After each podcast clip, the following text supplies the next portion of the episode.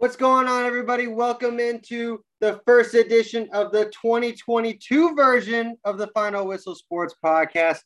I am back. It's your host, Blaine Spencer. I hope you guys have been had a happy new year, a happy holidays, and I hope you guys have been able to take a little bit of time to kick back, relax a bit, a little bit, spend some time with your family, some friends, and get ready to start back up again with 2022. And let's try and make this year the best year yet.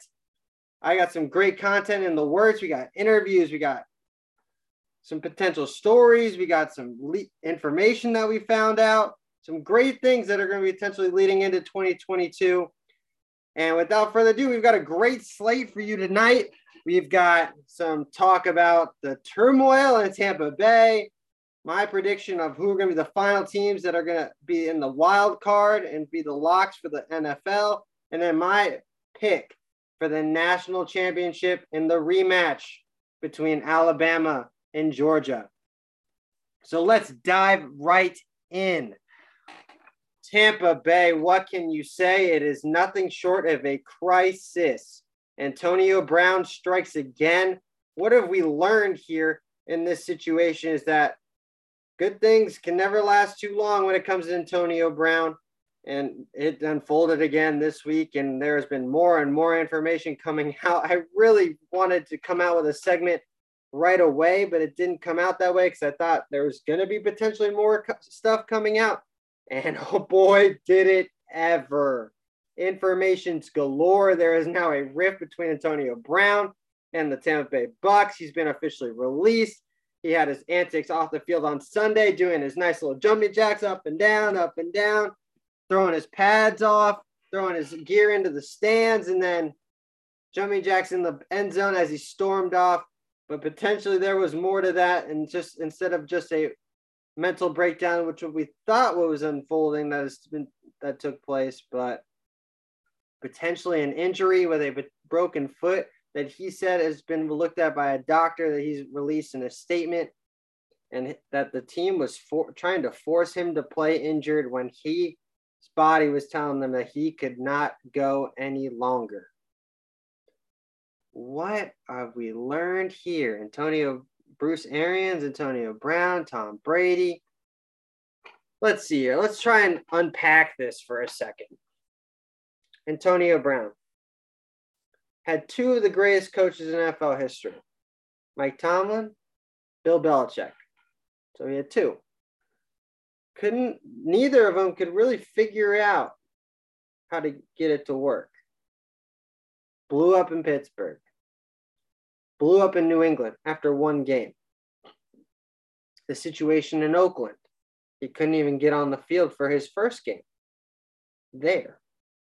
And now he was able to get some time in Tampa Bay over a season now, and lightning has struck again down on Antonio Brown and on the franchise that he is usually with. Apparently, the wide receivers coach started screaming out, saying, You're done, you're done, you're done. Dude, think before you speak, especially when you're talking to Antonio Brown. Why? Because in his history, he does not take what normal people think as his answer 95% of the time. He d- is not understanding what you're probably thinking. Maybe you're just saying he was done for the game.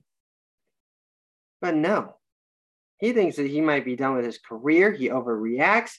Everything spirals into a whole nutshell. Arians said that he didn't know that AB was hurt. He said he was clear to play. But then there's also the situation that AB apparently was complaining about targets at halftime. He was complaining about targets so he can get his money with his incentives and his contract. The week before, he had over 15 targets, 10 catches, over 100 yards. What is true? What is not? Lawyers are involved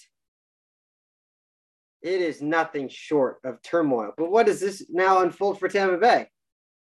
It's a distraction that takes them this way instead of looking this way towards the field. They're now distracted by it. Now they're answering questions about it. They're Media is no longer couldn't care less about their game against Carolina this week. They want to know what's going on with the whole AB situation. Should was either in the right? No, and two wrongs don't make a right.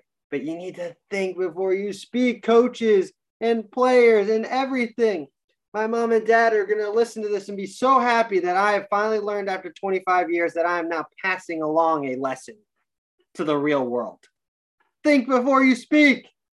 It isn't rocket science. Process the information before you relay it. Because if you say something wrong, uh, depending on your audience, it could be misinterpreted. And now we don't know if that's a true misinterpretation, but how can you side with AB? The it's stacked against him with his history. Could it be different in this scenario? Yes really could. But in my perspective, both are wrong. I don't think Tampa Bay is now going to win a Super Bowl because now you've lost two critical pieces on the outside. Godwin, you thought we were, I thought they were going to be okay. Why? Antonio Brown could fill that role in Chris Godwin's place. AB's gone. You now have Mike Evans left, basically. What's there? You don't know about his health, hamstring issue. Leonard Fournette injured. Is he going to come back off of IR in time? Lavonte David on the defensive side. Their secondary has been shambles all year. They're going to have to reinvent themselves offensively, basically, probably going multi tight end sets with Cameron Brate, OJ Howard, and Rob Gronkowski. Will I write them off? No, because they have someone called Tom Brady the greatest of all time at the quarterback position under center. So I will never write them off. Do I think they will win the Super Bowl though? No. I think it's done. Their ship has sailed. And you get that if because the Tampa Bay Buccaneers. A little pun there. Probably not a good one. we'll keep going in that respect. But back to the situation at hand. Antonio Brown, in my opinion, will most likely be done in the NFL, unless this potentially goes in his favor. He, get, I will give him a 10% chance maybe to get back in if it does go in his favor. But there's just too much baggage for him to be able to continue and have teams take chances on him over and over. Tom Brady took two on him, one in New England and one in Tampa you just he needs to be treated differently. You need to understand that. The man is probably one of the best ever to do it at his position. But just the way his mentality, his attitude, how he re- reacts to certain things, you can't be saying certain things like you're effing done. It's just not how he's going to react in the correct way. If he just sat on the bench and didn't just sat there the whole time and pouted, we wouldn't be talking about it. But because he decided to do jumping jacks on his way out of the stadium and threw a temper tantrum basically as he was leaving, it's all we're talking about. Where's the fine line? Antonio Brown. It's there. Your history's there history repeated itself once again. And I think it's this time it's going to cost him. I don't think he's getting that fifth or sixth chance that he so covets. But you never know because in the NFL, talent usually supersedes all the baggage that you're carrying. But who would the Tampa Bay potentially play? Could be Philadelphia. Philadelphia's in. Could be San Francisco or New Orleans. They're not in. Neither team are in there. So, and then on the AFC side, you have Pittsburgh in the mix, Colts, Chargers, Raiders. Chargers, Raiders are in a win and you're in scenario on Sunday night. Colts have Jacksonville. Pittsburgh's got Baltimore. Highly doubtful that Lamar will most likely play. Just shut him down, let the ankle heal. They're already eliminated. NFC side, Niners play the Rams down at SoFi. And New Orleans has Atlanta. Really intriguing to see how these playoff seedings are going to unfold. But I'm going to give my best crack at it. Let's start on the NFC side. San Francisco. Potentially no Jimmy Garoppolo. So you have Trey Lance back there. He showed signs, but he also played the Houston Texans. And everyone shows signs against the Houston Texans. Deebo Samuel, absolute superstar. He's going to have to probably get 15 to 20 touches for them to be successful. Passing game, running game, whatever they need to do. Get that man the football. Rams, however, playing for a two two seed, which could potentially allow them to what? Play their entire postseason in SoFi, especially if, if Green Bay slips up. Super Bowls in SoFi. Just play a home game the entire way. So they'll come out ready to play. But Matthew Stafford, he's had his woes throwing the football of late, interceptions, seven in his last three games. Yes, he did come back and win them the football game, but they were in that position because he put them there. So, and then on the other hand, you have New Orleans. Taysom Hill probably be at the helm. Playing an Atlanta team that was just eliminated by Buffalo last week. Matt Ryan, will he give it a go? Will he play? Will they just sit him? Kyle Pitts, will he play? He got injured late in the second first half against in the Buffalo game after he was playing extremely well. Pulled up lame as his hamstring. So, but also Atlanta can't stop a cold, especially when it comes to running the football or even in pass coverage. They are atrocious defensively. New Orleans calling card, their defense, and they just hope that their quarterbacks aren't going to mess it up. Beat Alvin Kamara. And I think New Orleans will get the job done and win their game. So it'll come down to San Francisco. You win and you're in, you lose and you're out. I think they're going to slip up. I think Trey Lance is going to show his rookie skills. Jalen Ramsey and Aaron Donald, Von Miller, they're going to eat him up. They're going to show him, hey, buddy, you played Houston. Welcome to the NFL. Niners end up losing, and the Rams win, and the Saints are in. So I've got the Saints getting the last spot in the NFC over the San Francisco 49ers. Let's look at the AFC side. A lot more teams in play here. Pittsburgh plays Baltimore. They need a win and they need help. So, what are the scenarios for Pittsburgh? They need a Colts loss. And they need to hope that the Chargers and Raiders game doesn't end in a tie. I swear on this planet Earth, if the Colts end up somehow losing and the Chargers and Raiders play and they just take play lame football and it ends up being a tie, the NFL better get rid of it. There better be not a single tie allowed ever again. Even if you have to go to college rules for the regular season overtime, then you go back to traditional rules for the postseason. If a tie is the reason that keeps Pittsburgh out, it'll be an absolute crap show. I'll tell you that right now. I think Pittsburgh beats Baltimore. I don't think Lamar's going to play. I don't think Baltimore really play many of their guys. I think they'll play a lot of their younger guys, get them some reps. Big Ben, last potential game as a Steeler. They'll want to play for him as like they have. They played for him on Monday night when they hosted Cleveland. There was a different energy in the Steelers with Ben pretty much saying that this is it. Pittsburgh will get their job done, but they still need help. Indianapolis, you're playing Jacksonville. And what has Jacksonville done?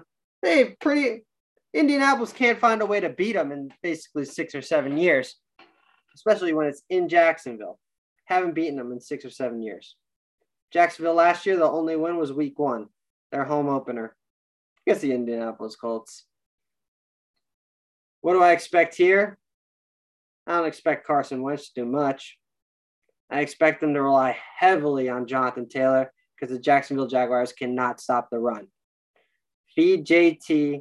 He'll probably have 150 yards, two TDs, and he will be an absolute reckoning on the Jacksonville Jaguars. Trevor Lawrence probably throw a couple more INTs. He has really just struggled all season long. You've seen glimpses of him making throws, but he just he's not seeing the field right now. He's just struggling immensely. James Robinson probably will not play. It's just going to be a, an uphill battle for Jacksonville. I have the Colts winning easily. So that's the one spot gone already. Pittsburgh eliminated there. So what does it come down to? Sunday night, Chargers, Raiders. AFC West showdown to decide the final spot. Let's look at both teams. Chargers thought they were going to be in, probably have this all wrapped up already, but then they laid an egg against the Texans themselves. Raiders on the other side had to win two these last two wins, two game-winning drives. Derek Carr taking down the win field for two game-winning field goals. And how kudos to the Raiders, man. Jon Gruden situation, Henry Ruggs situation. And you put yourself in a position winning you're in. Like there's nothing more than you can say. It's just give him a hand. Bisaccia, great job, dude. You went into the line of fire. If Derek, but also one thing, Derek Carr's leadership has really been on display for this team. If Derek Carr wasn't their quarterback, they're not in this position. Nobody would have been able to handle the situation as well as Derek Carr has handled these situations for the Las Vegas Raiders. What he his leadership has earned him. They better pay him. Give Derek Carr his money. He has earned it this year alone. And yet he's been playing well on top of that. Like, come on, give the man his money. Then on the flip side, you have a Chargers team their defense is finally getting healthy again. You're gonna to see glimpses last week of the team that you saw earlier in the year defensively, creating turnovers, getting their health back, full strength. And then offensively, the weapons galore. Herbert, Ekeler, Jackson, Williams, Allen. You can go on and on. It's just going to be an offensive plethora on display. And as a fantasy owner in his championship game this weekend, Justin Herbert and Austin Ekeler, it's going to come down to you this week. So please light it up. But on a not a personal note, I am taking the Chargers to win this game. I think the Raiders will keep it close. Their zone defense will keep it in front of them, force the Chargers to methodically work their way down the field. Zay Jones and Hunter Renfrow will be crucial. Who knows if Waller will play? Josh Jacobs will carry the ball probably 20 to 25 times, keep Herbert and the crew on the other side off the sideline, on the sideline and off the field. But just too much firepower in the Chargers. So I got to roll with the Los Angeles Chargers getting it done on Sunday night. So there you have it, my three teams. Chargers are getting in, Colts are getting in, Steelers are on the outside, Raiders on the outside, Saints get in, Niners are on the outside. Three teams are in. Chargers, Colts, Saints. Lock it in. see um, if I can put my money where my mouth is. Speaking of where my money where my mouth is, what are we going to do here? National championship takes place Monday night, Indianapolis. The rematch. Alabama beating Georgia the last four meetings when it's in a major game. One national championship and two SEC championships. If not now, when for Georgia? Will it get done? I think so. And this is everything that I go against. I usually, in a win in your end game, take the better quarterback, like as I just previously did, taking the Chargers over the Raiders. Better quarterback's Herbert. You take the better quarterback. You have the Heisman Trophy winner, the best quarterback in college football, hands down, and Bryce Young you have the greatest college football coach ever, Nick Saban uh, in Alabama. But there's just something about this Georgia team that I think they're going to finally break it. I also said that in the SEC championship that I thought they were going to beat them. But you could tell they weren't playing with that same intensity that you had seen all year. They were kind of lackluster. They knew that they were pretty much in win or lose. Alabama really needed to win to get in, basically. And they played like it and they jumped on them early. Bennett made some bad throws and that was all she wrote. But if Georgia comes out 75% of what they were in the playoff game, they're winning. Even if they show three quarters of what they showed in the Michigan semifinal, they were dominant. Alabama, solid. Weren't dominant, but solid against Cincinnati. And all you have to do is they they brought their B minus game and they cruised. But eight A game versus A game, Georgia would win, will win. And I think Vegas knows something. Georgia minus two and a half point favorites. So I am going against everything I think. Georgia's got the best front seven in football, the best defense in football. Yes, Alabama has the best quarterback in football. But I think the loss of John Metchie, Metchie will be a huge storyline potentially in this one. You're going to see what they're truly missing with him not out and there on the football field, I think, in this game. Give me the Bulldogs. I'm going to give you a snippet. I think you, you're going to see JT Daniels in this game. I really do. Especially if he if Bennett comes out cold and they're a little lackluster in that first quarter, Kirby will pull the plug and put the kit and Daniels in because he knows he's got the better arm talent that will really push the outstretch the Alabama defense downfield. So I think JT Daniels will play. I think Georgia will get it done. I like the Bulldogs taking down the Crimson Tide. Well, there you have it. That was a quick snippet 2022 episode to get everything started. I've got interviews lined up. I've got more content on the way. Be ready, stay tuned. I hope everyone has had a happy new year. Thank you so much for all your support, supporting the Final Whistle Sports podcast. I'm not going to let you guys down and keep bringing you content. Enjoy the rest of your week, everybody. Good night. Stay tuned for more. I'm your host, Blaine Spencer.